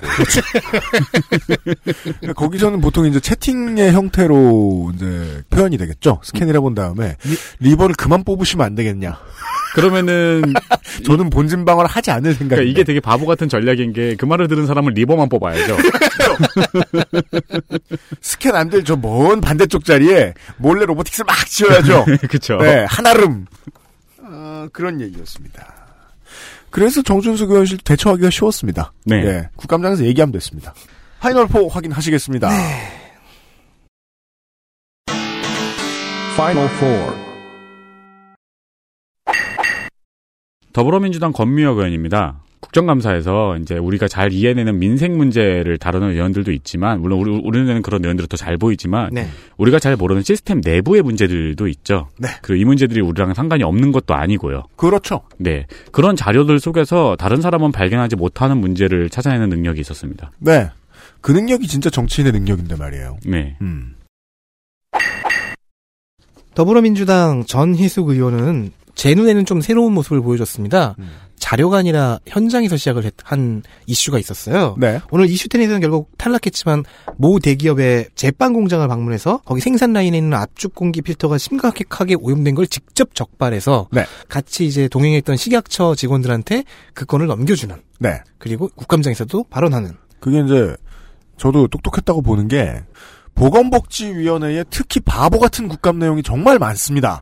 자료만 보고 흔들면서 우리 아까 그 무알코올 음료에 대해서도 저 무알코올 음료에 대해서도 그런 얘기했었잖아요. 알코올 1% 이하라는 게 인체에 어떤 의미인지가 더 중요하다. 네네. 그냥 알맹이가 빠진 거죠. 그 얘기가 안 나오니까. 보복이가 보통 그런 얘기를 많이 한단 말입니다. 실제로 과학적으로 어떤지도 모르고 이거 위험할 수도 있는 거 아니냐. 음. 위험할 가능성이 뭐 1억 분의 1라 그래도 그거 가지고 막 트집 잡고 그 다음에 스타가 되려고 하는 음. 그런 일이 보복이에 정말 많은데 전야주 교현실에서 그렇게 갔던 거는 포인트가 그거라는 거죠. 규제의 빈 부분이 있으니까 현장에 음. 문제가 있을 수 있다. 왜냐면 봐라. 규제가 다 잡혀 있는 부분들은 깨끗하게 그지 없는 경우가 많기 때문입니다. 한국은. 맞습니다. 아 네. 그리고 이거 이런 문제 같은 경우는 진짜 성실한 것 같은 게 이거 국감장에서 말하려 그랬으면 한참 돌아갔어야 돼요. 뚫을 수 있을 때까지 준비가 돼야 국감장에 들고 나올 수 있기 때문이죠. 그렇죠. 네. 다음은요. 자유한국당 성일종 의원입니다. 우리가 말이에요. 그 일부 사람들의 인권을 탄압하는 사람이 그 다른 부분의 민생에는 도움이 되는 딜레마를 경험하고 합니다. 그렇습니다. 그 문제가 되는 에이즈 발언 빼고는 어, 성실한 질의였습니다. 네. 치매 국가 책임제에 대한 야당다운 질문, 네. 야당다운 질문, 음. 그리고 의료분쟁 조정위원회에 대한 날카로운 질문들이 돋보였습니다. 그리고 한- 그 네. 에이즈 질문 같은 경우에도 역설적으로 본인을 희생하고 가장 중요한 점을 부각시켰죠. 그 한나라당 새누리당이요. 어, 노인 복지 정책에 있어서 킬러라고 부를 수 있을 만한 훌륭한 의원실이 별로 없다는 게 특이한 사항입니다. 노인표를 그렇게 많이 받아가면서 그런데 성일종 의원은 예, 그쪽에 특별하게도 성일종 의원 같은 인물들이 네. 있다. 네. 특히나- 왜 성일종으로 읽는지 모르겠다. 그래. 특히나 성일종 의원은 네. 발언 과정을 발언을 하는 그 질의의 형태를 네. 최대한 정쟁으로 몰고 가지 않으려고 하는 의도가 좀 엿보였어요. 지금 중요한 거는 그게 아니니까. 네. 정쟁을 약간 섞긴 하지만 이건 중, 중요한 게 아니다. 네. 아니다. 아니다. 그러다 보니까 성일종 의원 발언 같은 경우는 여, 여야가 합공이 되는 경우가 많았어요. 네. 특히 저는 그 한국 의료분쟁 조정위원회의 사례가 참 인상이 깊었습니다. 네. 잘 했다. 하나 빼고. 네. 그리고 민그 하나에도 잘한 게 있다. 더불어민주당 정춘숙 의원입니다. 연금공단, 건보, 식약처 등의 피감기관 입장에서는 좀 잔인할 정도로 날카로운 이슈들을 많이 들고 나왔어요. 네. 아까 말씀드렸던 심평원 빅데이터 판매기, 음. 그리고 삼성물산과 제일모직 합병해서 보고서를 조작한 사람이 승진했다던가 네. 상당히 날카로웠습니다. 네. 그 정천수 의원 질의하는 장면 검색해가지고 보시면은 굉장히 냉정하게 센 아우라 볼 수 있어요. 네. 그러니까 초선 의원답지 않은 아우라가 있어요. 그 국내의 그 사회복지의 이론과 실무에 있어서 아, 최강자 중에 한 명이죠. 맞습니다. 국회의원 안에도 무진 센 사람인데 들어와서 예상대로 잘하고 있다. 뭐 오늘 저희가 이슈10 얘기하면서 가장 많이 이름이 나온 사람이 아닐까. 그렇습니다. 잠시 후에요. final 4 중에 한 사람의 인터뷰를 확인을 하시고요. 여기까지 윤세민 위원장과 홍성갑 덕질 간사였습니다. 잠시 후에 봅시다. 우리는 XSFM입니다. 콕 집어 콕. 식구가 많아도 나 혼자 살아도 김치는 콕 집어 콕. 시원한 백김치, 감칠맛의 갓김치, 아삭한 총각김치. 무게도 포장도 원하는 만큼 다양해요. 그러니까 김치가 생각날 땐 콕 집어 콕. 전 세계에서 가장 많이 팔리는 노트북 브랜드? 글로벌 판매율 1위 레노버. 지금 바로 XS몰 전용 특가에 구매하세요. Lenovo for those who do. 계단 오르기가 불편하신가요? 그렇다면 관절 건강을 의심해 보세요. 식약처로부터 관절 및 연골 건강 개선에 도움을 줄 수 있다는 기능성을 인정받은 무릎핀을 섭취하세요. 삶의 질이 달라집니다. 엑세스몰에서 만나요. 광고 듣고 돌아오셨습니다.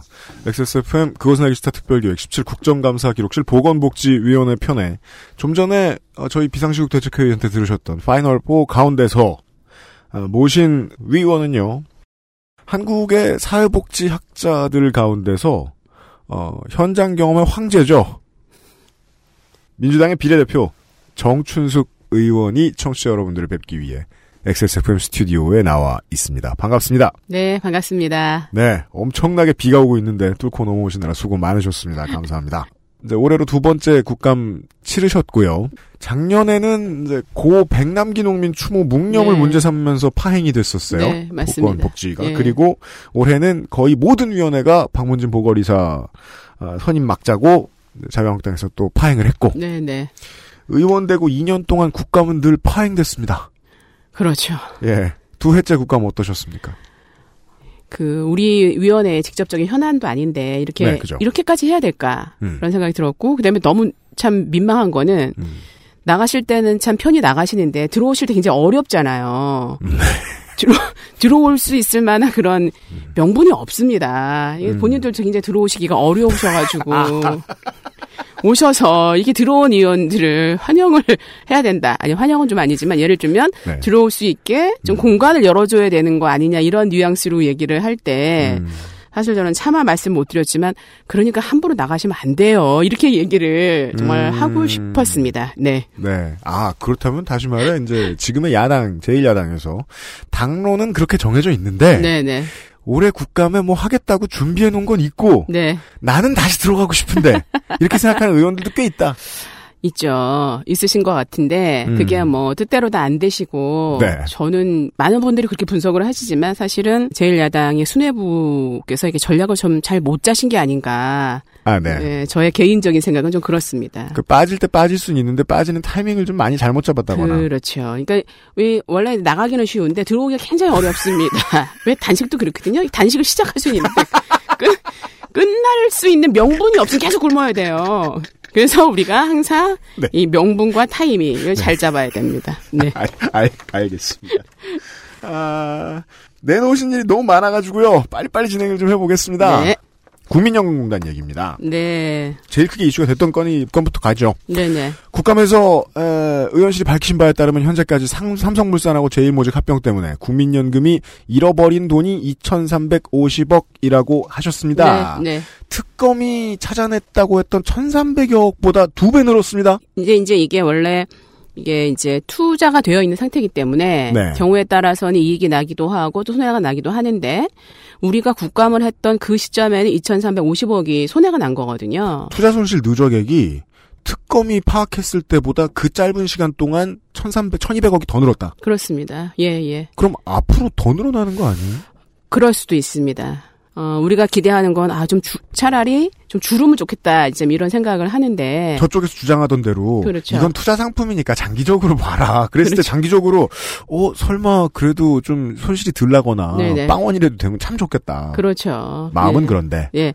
그런데 지금 이제 2,350억이 손해가 난 이제 그런 상태에 있고 네. 이 국민연금의 삼성물산 제일무조 합병에 있어서 가장 큰 문제는 이 손해도 손해지만 그 음. 네. 과정이 굉장히 문제가 있는 거죠. 그렇죠. 그래서 당시 장관이었던 문영표 장관이 압력을 행사했고 네. 그래서 결국은 국민연금 그 기금운영본부장이나 이런 사람들이 작업을 해서 네. 해서 결국은 어 손해가 날 것을 알면서도 합병을 주도한 거거든요. 음. 네. 그런 굉장한 불법한 행위가 있었기 때문에 굉장히 문제가 맞습니다. 되는 거죠. 예. 그 연금공단이 삼성물산 합병을 이끈 당시의 리서치 팀장 네. 예, 실제 보고문서 만든 사람, 그 네. 팀을 담당한 사람을 승진시켰다라고 네, 네, 네. 하던데 승진시켰다는 과거형일 수도 있으니까 지금은 뭐 잘렸다거나 음. 뭐 징계를 받았다거나 혹은 뭐 내사를 받는다거나 이래야 될 텐데 그 사람은 지금도 승진해서 공단을 잘 다니고 있는 겁니까? 어, 저희가 이제 국감에서 얘기를 하고 나서 네. 하고 나서 지금 조사에 들어갔다. 이런 얘기를 하더라고요. 이제 그러니까 지금까지 승진해 잘 다녔다. 그렇죠. 예. 그러니까 이렇게 얘기합니다. 예를 들면은 그 사람이 뭐 팀장이니까 음. 어 실장 뭐 이렇게 된 건 사실 수평적으로 이동한 거다 이렇게 얘기를 하지만 월급이 올랐거든요. 뭔 수평적 이동 같은 소리 위로 올라갔는데. 그러니까 월급이 올랐거든요. 네. 그렇기 때문에 그렇게 얘기하는 거는 이제 막 의원이 뭐라 하니까 면피를 좀 하려고 했던 거고 네. 난리가 나니까 그 후에 이제 좀 조치를 음. 약간 이제 하기 시작한 것 같습니다. 아, 네. 그 위원회의 감사가 효과를 얻긴 얻은 거군요. 그렇다고 볼 수 있죠. 근데 그 전까지는 어떻게 그랬는지가 참 이해가 안 되는 게 상식이 없는 거죠. 그게 비상식적인 일입니다. 그런 게. 이게 이제 최순실 박근혜 게이트의 일부고 이 문제가 삼성 편으로 흐르도록 외압을 행사했던 당시 보건복지부 장관은 어뭐 30이 나와봐야 알겠습니다만 지금까지는 실형이거든요. 그럼요. 그럼요. 예. 그이 같은 일을 시킨 윗선이 실형인데 행동대장은 승진을 했다니요. 네, 말이 안 되죠. 사실은 표현이 좀 그렇긴 하지만 공범자인데 이런 사람을 승진을 시키면 네. 그 조직원들이 뭘로 보고 외우겠어요. 아, 그냥 불법한 일이라도 그냥 시키면 들어오면 네. 그때 잘해주자. 아, 그냥 뭐 시키는 대로 잘 말 잘 듣고 그러면 불법한 일이라 하더라도 하면 승진되는구나. 이렇게 되는 거죠, 그게. 이 결과는 국제적인 기업 사냥꾼 이제 엘리엇이죠. 네. 여기로부터 삼성 당사도 아니고 삼성의 오너 일가가 얻을 수 있었던 피해를 음. 결과적으로 국민들이 낸 국민연금이 대신 떠맡게 된 그림인 그럼요. 예, 거잖아요. 맞습니다. 아 예. 그러면 향후에는 앞으로 이제 이렇게 손방망이 혹은 누군가가 승진을 한다면 아 이런 류의 가짜 보고서를 만드는 게 나의 출세를 위해 도움이 될 수도 있겠구나라는 생각을 국민연금공단에 있는 직원들은 할 수도 있게 된다. 당연하죠. 그렇게 몇살 중인 거랑 똑같습니다. 예. 예. 공단의 내사 수준이 아니라 아마도 뭐 검경의 기소 수준으로 넘어가야 될 수- 일일 것뭐 같은데. 지금 이제 감사원에서 감사를 했고요. 네. 또 그러니까 감사에서 감사를 했더니 공단에서 감사원에서 했기 때문에 우리 안, 안, 하- 안 했다. 뭐 이렇게 얘기를 하는데 공무원 같은 소리 하고 있네요. 그렇죠. 이거는 국민의 그런 법과공정이랑은 음. 굉장히 다릅니다. 이 작년에 우리가 이 국민연구공단 이제 이 삼성물산과 제일모직 합병 때문에 제가 이제 밝혀냈고 네. 이게 막 질의를 하고 이런 과정에서 엄청난 전화를 받았어요. 제 친구들도 막 전화를 해가지고 왜요? 내 연금은 괜찮은 거냐? 아 하긴 우리의 투자 상품이죠. 아, 당연하죠. 저도 국민연금 들고 있습니다. 안 그렇습니까? 예. 그러니까 친구들도 막 전화해가지고 이거 괜찮은 거냐? 어? 음. 국민연금 믿을만하냐? 사실은 이 삼성물산의 삼성물산 제일모직의 합병, 이 삼성 이 문제가 네. 국민연금의 신뢰를 굉장히 떨어뜨렸습니다. 그렇죠. 그러니까 이런 기금은 사실 국민적인 신뢰가 있어서 믿고 이런 신뢰가 굉장히 중요한데 네. 그게 완전히 이제 땅에 떨어진 그런 사건인 거죠, 이게. 알겠습니다. 그러고도 국민 국민연금공단이 무슨 이유에서인지 가만히 있었다. 그럼요. 예, 네. 이거는 뭐. 예. 그 얘기를 밝혀내셨습니다. 네, 건강보험 심사평가원 관련된 얘기가 좀 많았는데 저희들은 네. 한 가지만 꼽았습니다. 네, 알겠습니다. 아, 워낙 많이 하셔서 알겠는데, 예, 다른 언론은 더 안 다루잖아요. 아, 맞습니다. 저희 열심히 골랐습니다, 나름. 감사합니다. 네. 심평원이 지난 3년 동안 민간보험사에게 국민의 진료 내역을 제공했다. 네. 라는 사실을 밝혀내셨고요. 간단히 말하면. 그러니까 이게 그, 그냥 얼른 국민의 입장에서 생각하면, 어, 민간보험사가 확보한 걸 심평원이 평가해야 되니까 줘! 네네. 라고 해서 받아가는 거면 이해가 되는데, 네네. 그 반대, 심평원이 사기업에 이걸 준다는 건 이해가 잘 안 됩니다. 네. 이유를 확인하신 겁니까? 그러니까 이게 이제 심평원과 그러니까 건강보험 심사평가원하고 건강보험공단이 서로 같은 법을 다르게 해석을 한 거예요. 네. 공공 데이터 제공 및 이용 활성에 관한 법률인데 네. 3조 기본 원칙에 보면 공공기관은 다른 법률에 특정한 규정이 있는 경우 또는 제 28조 1항의 각호의 경우를 제외하고는 공공 데이터의 영리적 이용인 경우에도 이를 금지 또는 제한하여서는 아니 된다 이렇게 돼 있습니다. 그러니까 네. 데이터를 제공할 수 있다라고 돼 있는 거죠. 있다.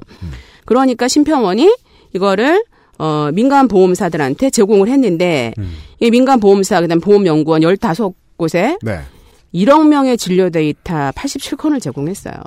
거의 전 국민의 몇 건씩은 다. 그렇죠. 네. 어, 한 75% 이상은 이제 지금 다 데이터를 준 건데 네. 이게 이제 근데 뭐 그렇다고 해서 사실은 이름, 주민등록번호 이런 개인정보를 준 건 아닙니다. 음. 자기네들 갖고 있는 데이터를 준 건데 문제는 뭐냐면 심평원이 이 보험사나 보험상품 개발이나 보험료 산출 이런 영리 목적이 쓰겠다고 하는 거를 알면서도 줬다는 거예요. 네. 예, 알면서도 줬다는 거고 그래서 계산해 보면 국민 그 건강보험 건강 정보를 한 건당 30만 원씩 넘긴 건데 네. 심지어는 이 심평원이 굉장히 모순적인 행동을 한 거가 자기 서약서를 받았어요. 그 보험 연구원이나 보험사한테 어떤 서약서? 뭐라냐고 써 있냐면 학술 연구용 이외에 정책 영리 목적으로 사용 불가하다 이런 서약서를 받고 나서 거기 어디다 쓰겠니 이렇게 써, 있- 있는데 뭐라고 써 있냐면 건강보험사 영리 목적으로 사용하겠다 이렇게 써 있습니다. 이게 도대체 이걸 왜 받는지 알 수가 없는데 면피용으로 받은 거죠. 뭐 그렇게 해가지고 그냥 더- 이 보험 자료를 넘겨준 거예요. 학술 연구를 한다고 했으면 거기가 대학교지 보험회사일 리가 없잖아요. 그렇죠. 그러니까 근데 건강보험공단을 왜안 줬냐면 이것이 제공할 수 있는 데이터를 하더라도 이 같은 법 28조에 보면 공공 데이터 이용이 제3자의 권리를 현저하게 침해하는 경우에는 안 줄 수 있다는 거예요. 네. 그렇게 해석한 겁니다. 건강보험공단은. 건보공단이 해석을 잘한 것 같은데요. 그렇죠. 우리나라처럼 이 양질의 빅데이터가 쌓여 있는 나라가 없답니다. 왜냐하면 주민등록번호를 기본으로 해서 이 전 국민을 대상으로 해서 지금 이제 건강보험 있잖아요. 일관되고 잘 정리된 데이터 그렇죠. 건강보험 예, 관련. 예, 예. 그게 있어서 굉장히 많은 사람들이 이걸 사용하고 싶어 합니다. 게다가 전 국민 의료보험이 활성화된 지 오래된 나라고. 그렇죠. 그래서 어떤 부분에서는 예를 들면 4차 산업혁명이라든지 바이오 산업과 연결되는 면에서 이게 필요할 수도 있습니다. 근데 그렇게 하기 위해서는 훨씬 더 꼼꼼하고 치밀하게 이 개인정보에 대한 보호안, 이런 게 이루어져야 되거든요. 그러니까 예를 들면 기업체 쪽에서 이걸 쓰는 데만 아주 막 너무나 집중하고, 그 다음에 민간 단체는 죽어도 못 쓴다 이렇게 되니까 이게 너무 이게 간극이 심한 거예요. 아, 민간 단체는 또 못 써요? 예, 전혀. 그 연구 단체. 지금 이제 이 보건 의료 빅데이터를 추진하는 네. 사람들을 이제 불러서 이 민간 단체를 포함시킨 거버넌스를 구축해라. 음. 그렇지 않고는 이거를 쓸 수가 없다. 그리고 심평호 같은 데서도 이게 정리가 되기 전까지는 민간 보험회사에 이런 데이터를 주지 말아라. 그래서 제가 못 주겠습니다. 이 이후에. 네. 제가 얘기하는 건 데이터가 어떻게 구축되어 있으며 음. 보안 프로그램은 어떤 식으로 짜여져 있고 우리가 이거를 빅데이터를 사용할 때는 어떤 모양으로 사용할 수 있다라는 것을 우리가 알아야 한다. 그리고 그게 공개되어야 한다. 그러면 사람들이 안심을 하고 쓸 수 있는데 그거가 그냥 이렇게 막 이렇게 드문드문 있는 거예요. 그래서 제가 이번에 메타데이터 카탈로그라고 하는 네. 그런 시스템들을 좀 갖춰라 이런 얘기도 했습니다. 그래서 사실은 많은 사람들이 이 심평원이 데이터를 민간보험회사나 민간보험회사 연구소에 넘길 거에 대해서 굉장히 분노하고 네. 또 굉장히 많이 관심을 가졌던 이런 문제죠. 그래서 덕분에 이거를 밝혀낸 우리 어, 보좌관은 네. 어, 엄청난 항의를 어, 받았죠. 그죠. 예. 그게 뭐 의원실이 큰일 했다는 증거죠. 예, 그렇습니다. 항의자나 많이 받는다는 게. 그, 듣다 보니까 이제 전 세계적인 관심이 있다라는 지적을 해주신 점이 지금 저는 갑자기 충격으로 확 다가오는 네, 게. 네. 우리 이제 의원님 오시기 전에 이제 우리 저희 방송 녹음분에도 이 얘기가 나갔습니다만은 그때 우리가 했던 얘기, 저희들이 했던 얘기는 그냥 한국에 있는 네, 보험사들이 네, 네. 이거를 받아와서 상품을 개발할 수 있다면 네. 이건 상품 개발에 따른 연구 비용 막대한 연구 비용을 아낄 수 있기 때문에 네네. 심평원 이렇게 하면 안 되는 거다 정도의 얘기만 했었는데 예, 예. 어, 생각해 보니까 의료보험이 이렇게 잘 돼 있는 나라가 드물고 네. 데이터가 이렇게 잘, 정, 잘 정돈돼 있는 나라가 드무니까 전 세계 보험업계의 먹이가 될 수 있겠군요. 음. 심평원이 이렇게 함부로 내놓는 자료가. 예. 다국적 보험에서도 되게 많이 있잖아요. 아, 그럼요. 그렇기 때문에 이제 그럴 가능성이 어, 있다고 볼 수가 있죠. 한국에서 뽑아온 자료를 가지고 다른 나라에다 적용해봤더니 아주 잘 맞는다 이거. 음, 그 국가별 또 특성이 있어서 어떨지 모르겠습니다만, 네. 어, 가능성이 전혀 배제할 수는 없죠. 예. 정리 잘 된 데이터는 어디에 갖다 붙여도 잘 먹히는 경우가 많더라고요. 그렇죠. 그래서 그래서 이게 되게 주, 그러니까 예를 들면은 되게 보물이면서 음. 또한 굉장히 주의 주의해서 다뤄야 해야 하고 음. 그다음에 굉장히 관심을 갖고 봐야 되는데 어, 한 가지만 좀 말씀드리고 싶은 거는 대부분의 사람이 이걸 잘 모릅니다. 그런 것 같아요. 그리고 관심이 없어요. 얘가 살아있는 애가 아니잖아요. 아주 직관적으로 설명해 주십니다. 아, 예. 빅데이터는 죽어 있어서 아니, 관심 갖기 힘들다. 아니 이렇게 옆에 있어 이렇게 만질 수 있는 게 아니기 때문에 그죠, 그죠. 예. 사람들이 관심이 없, 없어서 잘 질문도 안 합니다. 근데 음, 이제 음. 저는 개인적으로 제가 그 여성의 전에서 오래 오랫동안 일을 했는데요. 그렇죠. 93년 때부터 저희가 그 한국 여성의 전화의 상담 일지를 굉장히 이렇게 빅데이터로 만들었었거든요. 네. 제가 그 일을 했고 음. 그걸 가지고 통계를 만들고 그게 어- 어떻게 쓸 수 있다는 걸 제가 알게 됐어요. 그래서 그 후로부터 계속 관심을 갖다 보니까 이제 알게 됐고 작년에 국감에 심평원에 갔었는데 엄청난 빅데이터가 있는 거예요. 제가 봤고요. 그렇죠. 그다음에 그래서 올 여름에 이제 우리 소속 기관들을 제가 쭉 갔습니다. 현장. 음. 그 사람들 그분을 별로 이렇게 반가워하진 않으십니다. 왜냐하면 제가 이제 가면은 많은 준비를 해야 되기 때문에. 아, 그건 당연합니다. 예. 피감기관에서 의원 좋아하면 변태죠. 예. 그래서 이제 뭐 예를 들면 사회보장 정보원도 가고 이런 네. 빅데이터를 다루는 데를 가면서 그런 문제의식이 더 많아졌던 것 같아요. 음, 그래서 네.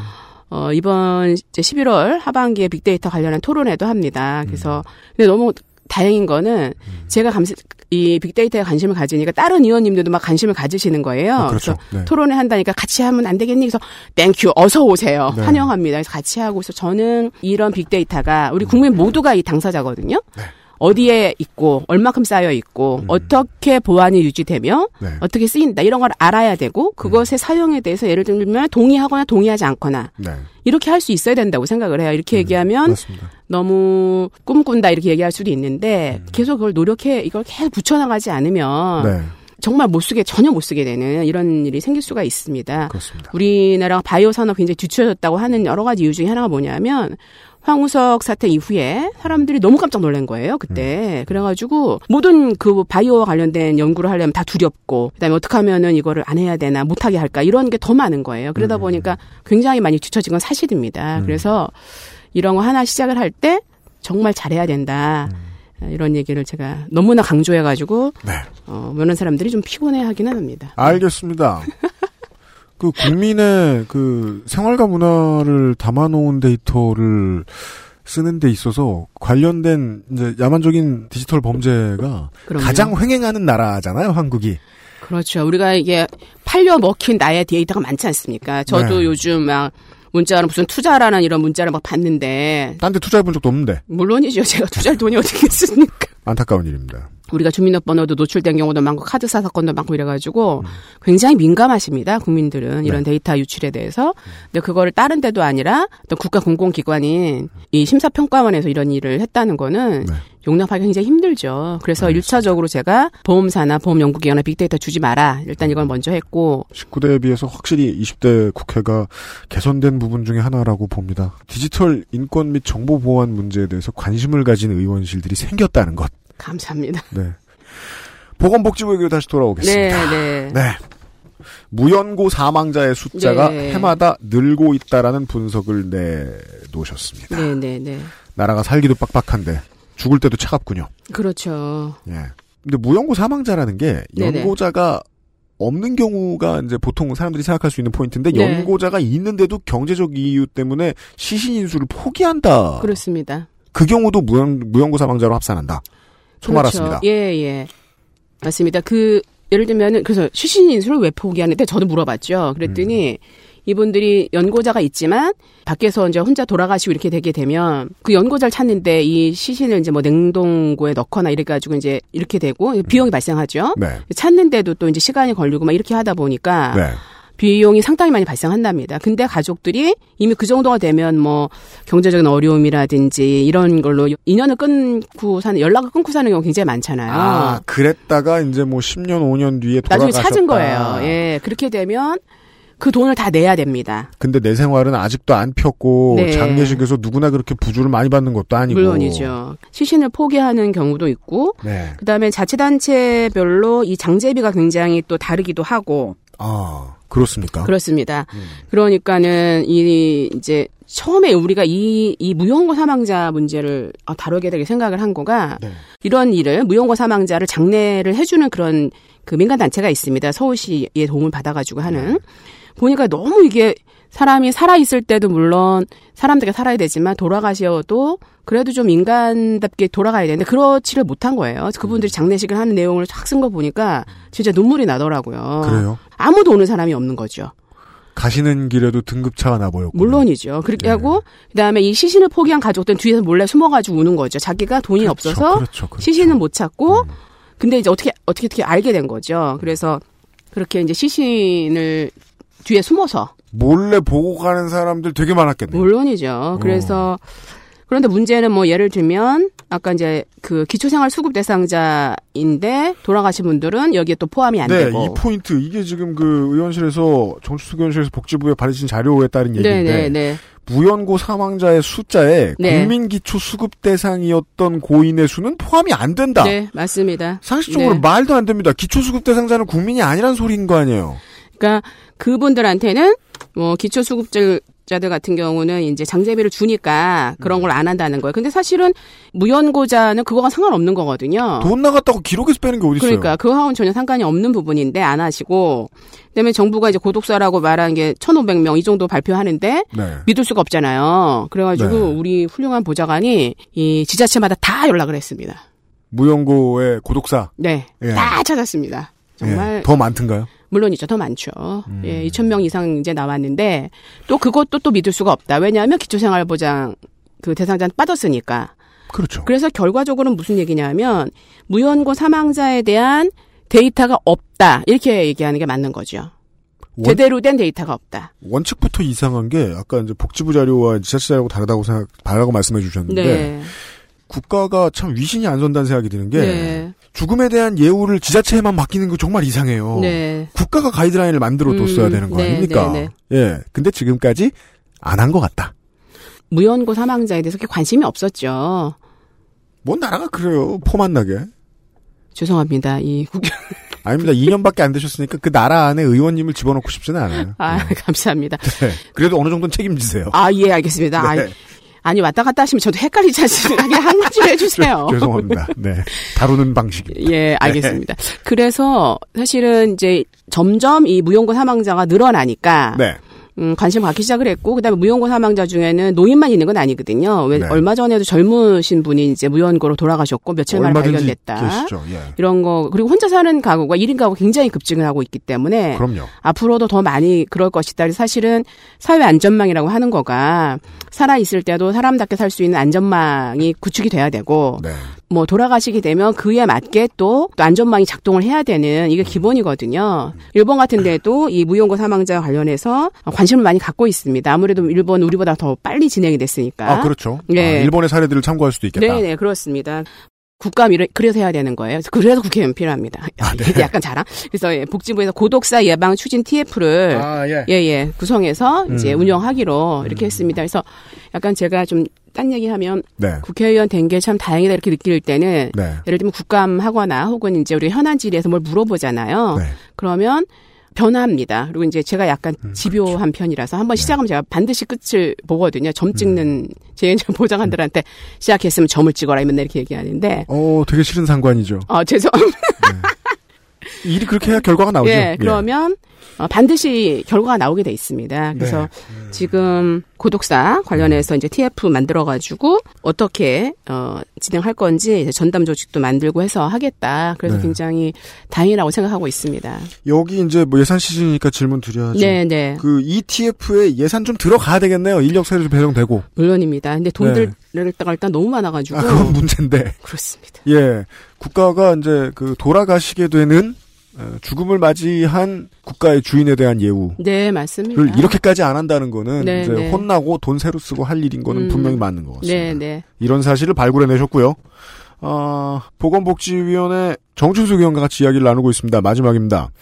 아, 그죠. 이 얘기를 했었어야 됩니다. 성남의 보바스 기념병원이라는 네. 아주 규모 있고 인기 네. 있는 노인 병원이 있습니다. 네, 네, 네. 여기를 롯데 그룹도 아니고 호텔 롯데가 인수를 했죠. 네, 네. 지난 정권이 의료 시장 개방하려고 노력을 되게 많이 했는데 그렇다고 해서 지금 법에서 의료법인 매매가 가능해진 건 아닙니다. 그죠? 그렇죠. 그렇습니다. 현행 의료법 바뀐 게 아닙니다. 네, 맞아요. 즉 불법 아닌가 싶은데요.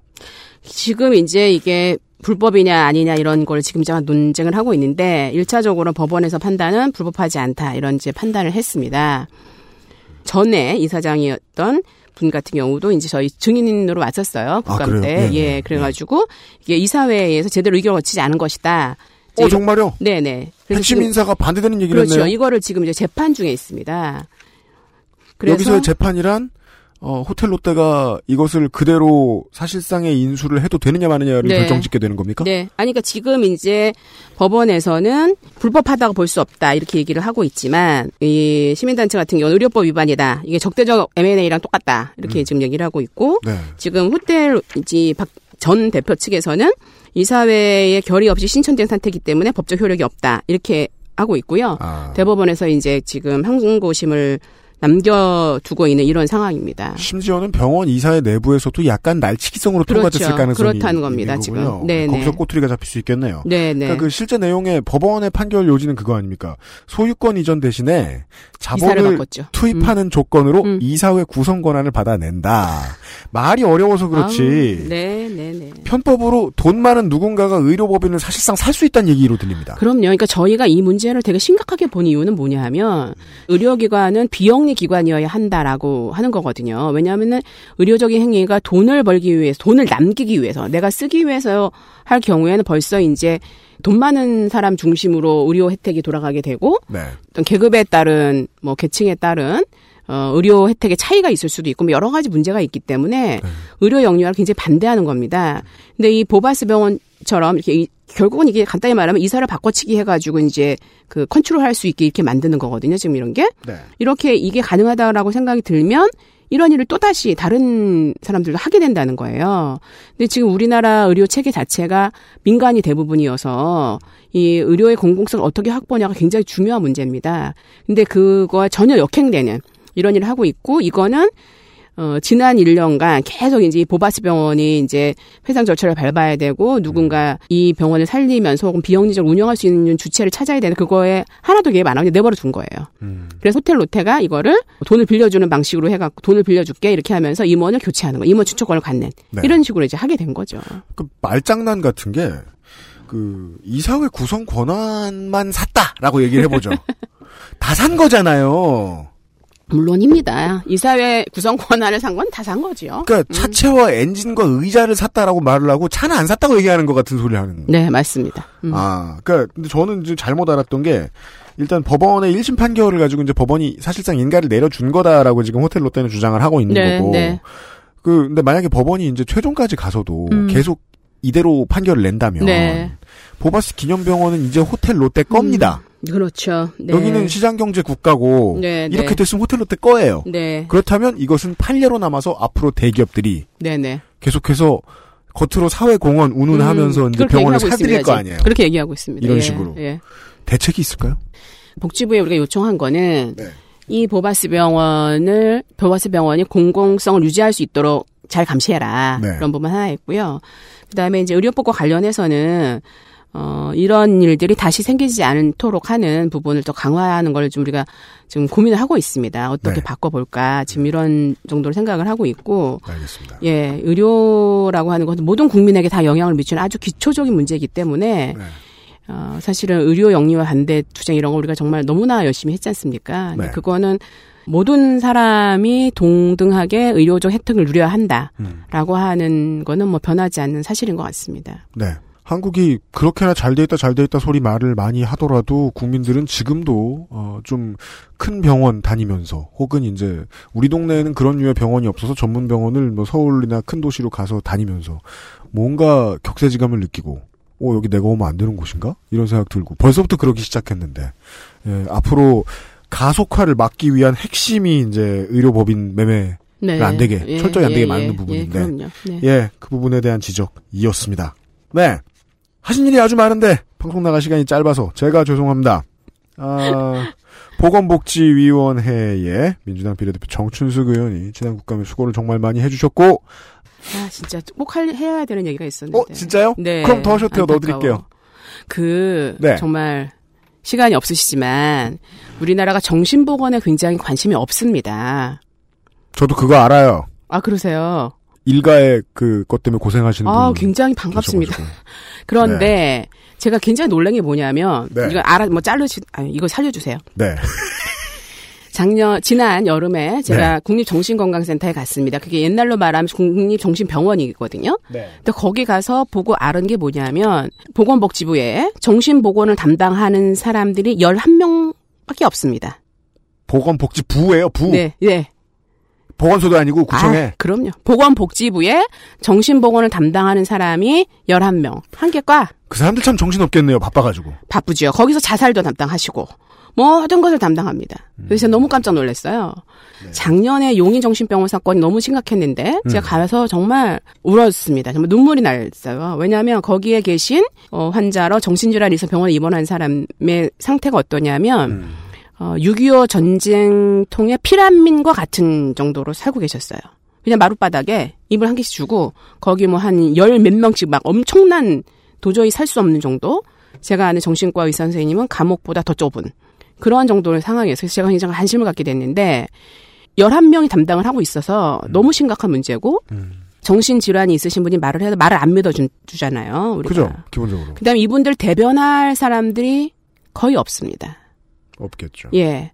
그리고 강제 입원되고 음. 막 이렇기 때문에 그 인권 침해가 너무 심각한데 그걸 우리가 모릅니다. 그냥 격리시키는 거 외에는 방법이 없다고 생각하는데 제가 오늘 이 정신장애인과 관련된 토론을 하고 왔는데 네. 대만 같은 경우는 그렇지 않아요. 그리고 우리가 정신보건법, 정신복지법으로 바뀌면서 올 5월부터 강제 입원을 가장 축소시키고 그러면서 지역 사회에서 어떻게 같이 살까? 그러니까 우리나라가 이 장애인과 관련된 여러 가지 정책이 너무나 신체 장애 중심으로만 되어 있습니다. 그러니까 정신 장애에 대해서 관심도 없고 돈도 없고 이런 상황이에요. 격리로 떼어버리는. 물론이죠. 그러니까 제일 간단한 방법입니다, 그게. 근데 사실은 그분들도 다 사람이고 네. 사람은 누구나 인간의 기본적 권리를 가지고 살 수 있어야 되기 때문에 이 부분에 정말 관심을 좀 가져주셨으면 좋겠다. 그런 생각이 들고 너무 다행인 거는 이제 내년부터 이 자살을 담당하는 과가 한 개가 생깁니다.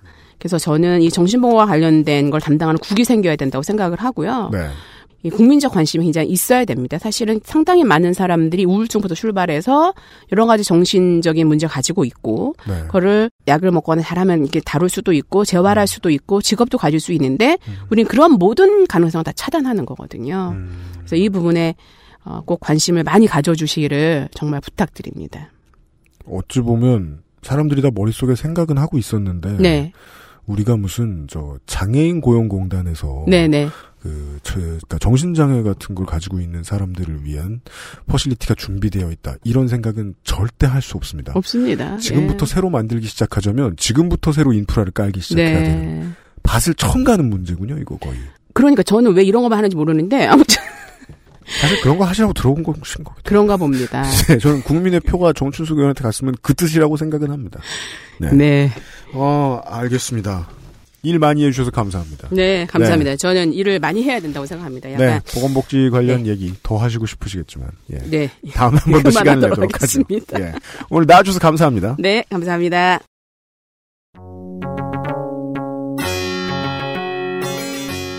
여기까지가 보건복지위원회 시간이었습니다. 17년 국정감사 기록실 한 절반쯤 지나가고 있습니다. 잠시 후에 어, 11월에 진행됐던 여성가족위원회 이야기를 다시 찾아오겠습니다. 비상시국 대책회의였습니다. 감사합니다. XSFM입니다. I D W K